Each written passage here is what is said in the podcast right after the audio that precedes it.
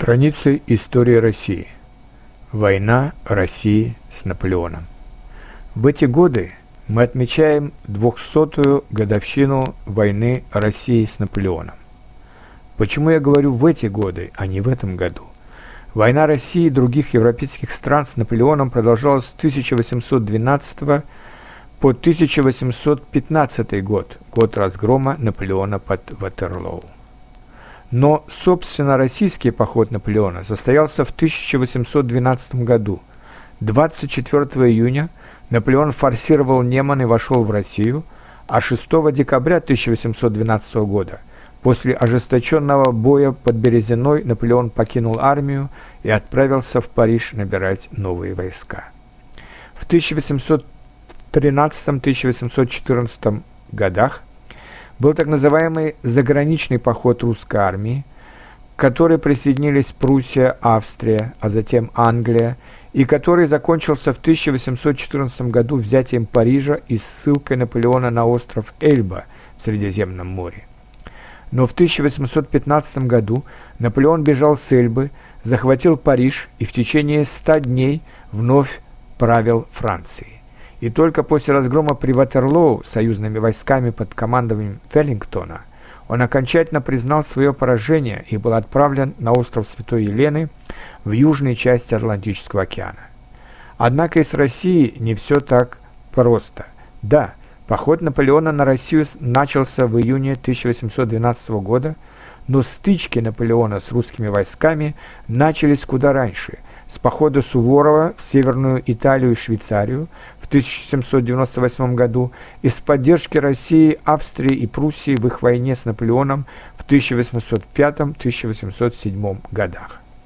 Но начнем по порядку. Интересно, что в 1788 году Наполеон чуть не стал русским офицером. Россия в это время готовилась к очередной войне с Турцией, и русские генералы искали офицеров для службы в русской армии по всей Европе. На одно из таких собеседований пришел молодой Наполеон, который был в это время в чине лейтенанта. Русские ему предложили поступить в русскую армию на чин ниже, на что Наполеон не согласился. Жаль, Россия могла бы приобрести великолепного начальника, и никакой Отечественной войны 1812 года не было бы. В 1796 году Наполеон был назначен командующим итальянской армией. За год он разбил войска Сардинского королевства и Австрии и занял всю Северную Италию. Австрийский император попросил помощи у царствующего в то время в России Павла I.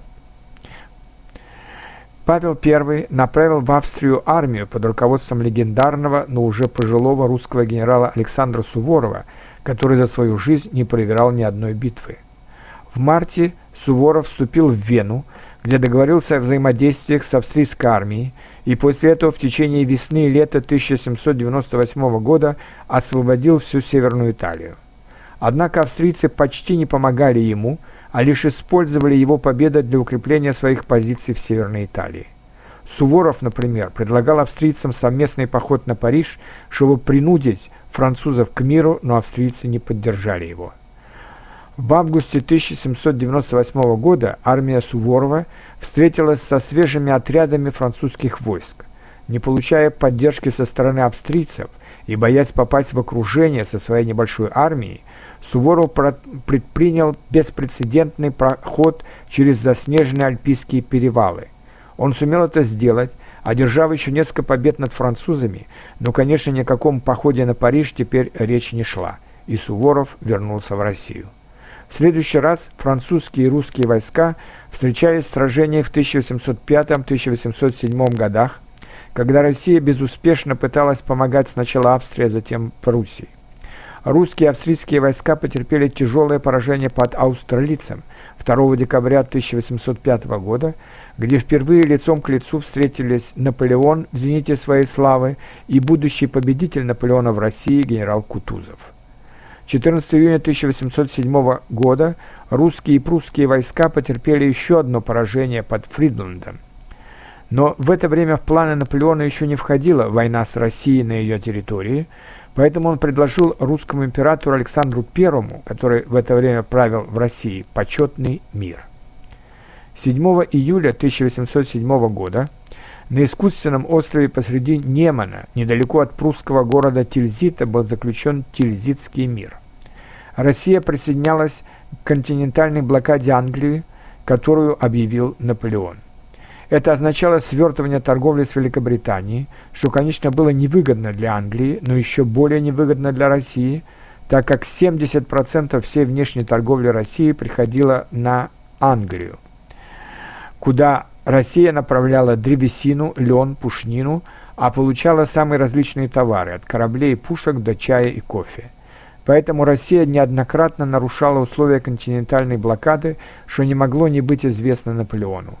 Но главное, Наполеон понимал, э, что захватив большую часть Европы и посадив там вассальные правительства, иногда и просто своих родственников, друзей, он все же понимал, что без войн с Россией и Англией он не сможет чувствовать себя настоящим правителем Европы.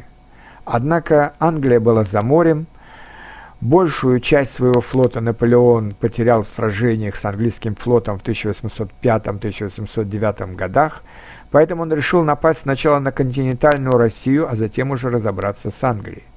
В 1810-1812 годах происходит постепенное сосредоточение французской армии на границах с Россией. Собственно, французскую эту армию трудно назвать, потому что французы составляли только половину от огромной 600-тысячной великой армии, как ее называл сам Наполеон. А вторую половину составляли итальянские, австрийские, прусские и польские войска под командованием Юлия Понятовского. Кстати, польские войска особенно самоотверженно сражались с русскими войсками, так как поляки не могли простить России участие в разделе Польши в конце XVIII века. 24 июня или 12 июня по старому русскому стилю армия Наполеона тремя колоннами начала переправляться через реку Неман. Первой группировкой командовал брат Наполеона Жером, которого вскоре сменил маршал Даву, вторую группировку возглавлял Евгений Багарне, а третьей самой мощной группировкой командовал лично Наполеон. Уже в первые же дни французы заняли Вильно, Гродно и Минск. У русских было в два с половиной раза меньше войск, 220-240 тысяч. К тому же русские войска были раздроблены. Первой западной армией командовал министр обороны генерал Барклай де Толли. Под его началом было 110 тысяч человек. Второй западной армией командовал Петр Багратион, у него было только 45 тысяч человек. Еще меньше было в третьей западной ар армии генерала Тормосова. Кроме того, еще две русских армии были далеко от места сражения в Финляндии и на Украине. Наполеон планировал разбить по частям русскую армию и утвердиться сначала в западных российских губерниях, а затем уже занять Москву и Петербург.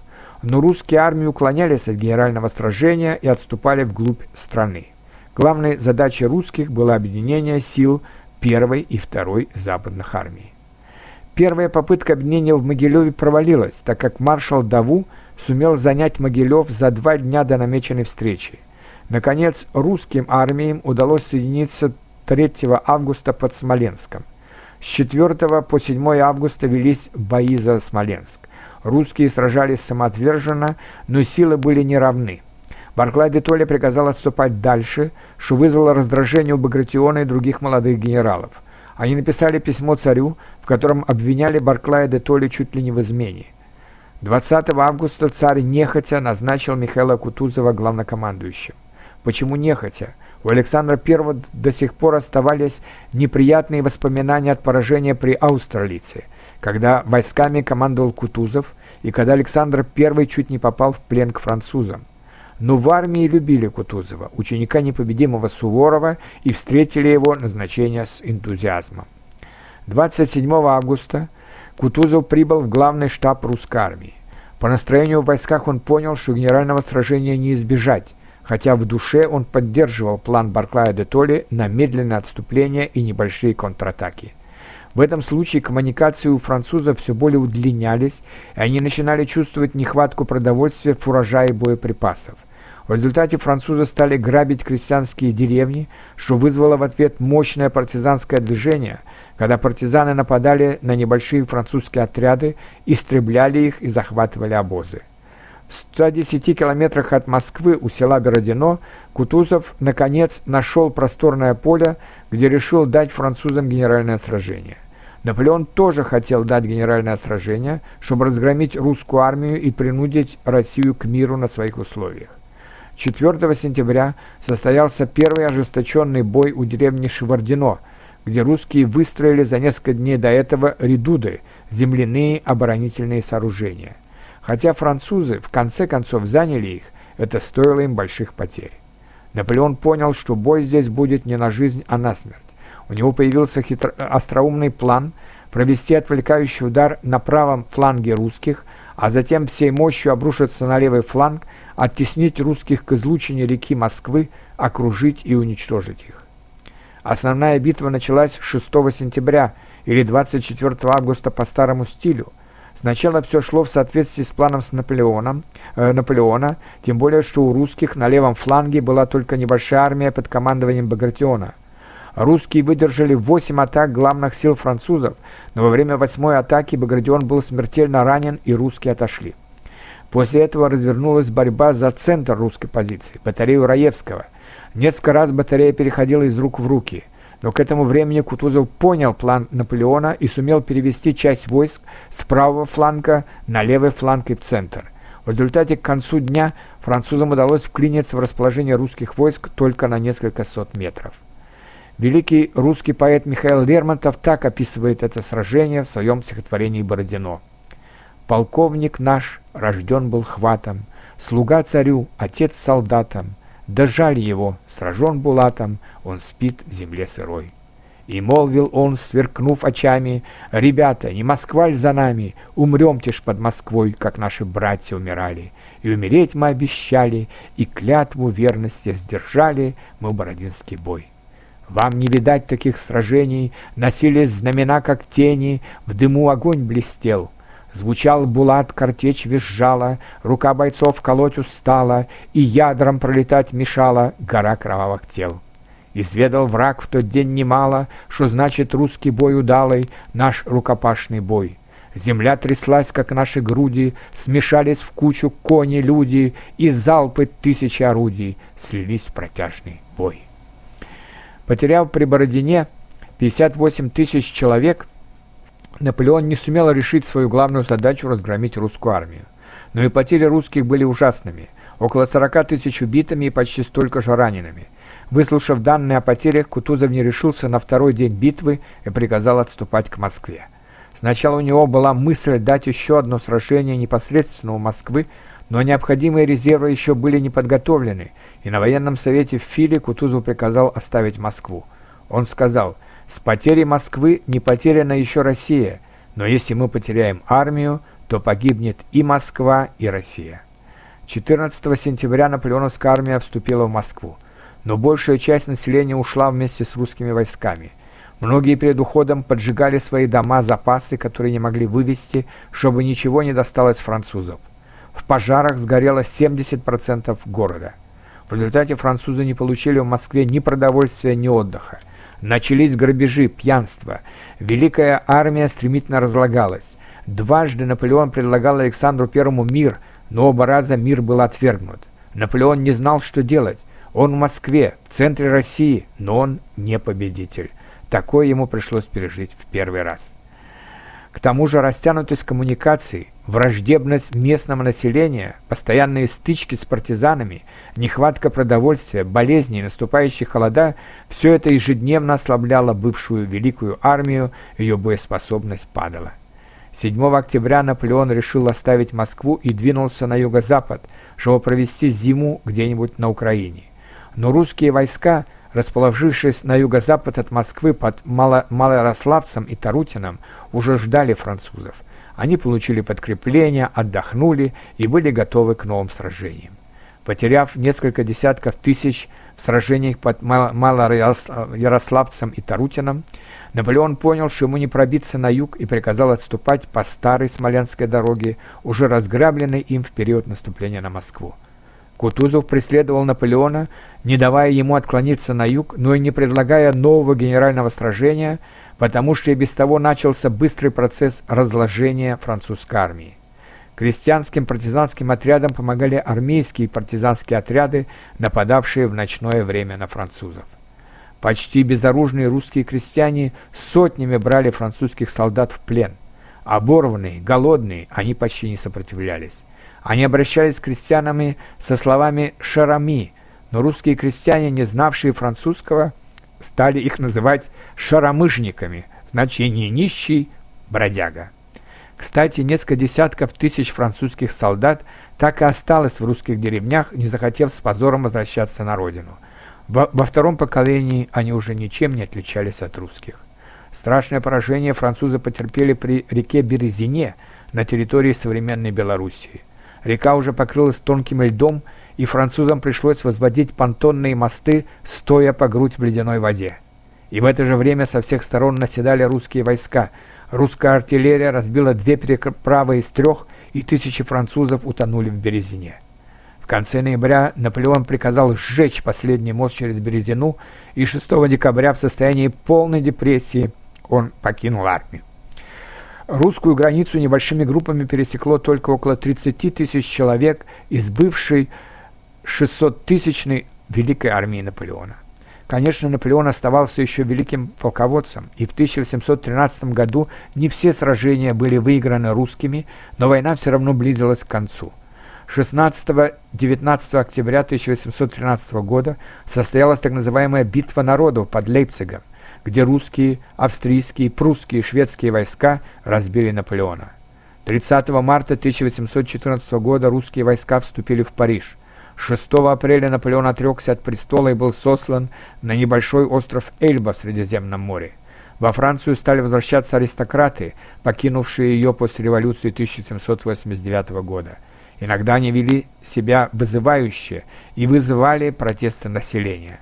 Воспользовавшись этим, Наполеон 26 февраля 1815 года бежал с острова Эльба и торжественно вступил в Париж, который незадолго до этого покинули русские войска он вновь провозгласил себя императором и стал готовиться к сражению с союзниками.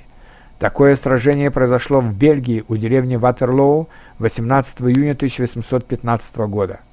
Наполеон был окончательно разбит, но теперь его сослали на далекий остров Святой Елены в южном полушарии, где он умер 5 мая 1821 года. Здесь он признал, что поход в Россию был ошибочным, что этот поход привел к трагическим последствиям и для него, и для Франции. В 1840 году прах Наполеона был перенесен с острова Святая Елена в Париж, где он был перезахоронен в доме инвалидов, который был построен для героев наполеоновских войн. Но, подводя итоги, можно сказать и о том, что нельзя экспортировать революцию или демократию, как это пытался делать Наполеон и как это иногда пытаются делать политики наших дней. Результат почти всегда будет отрицательным.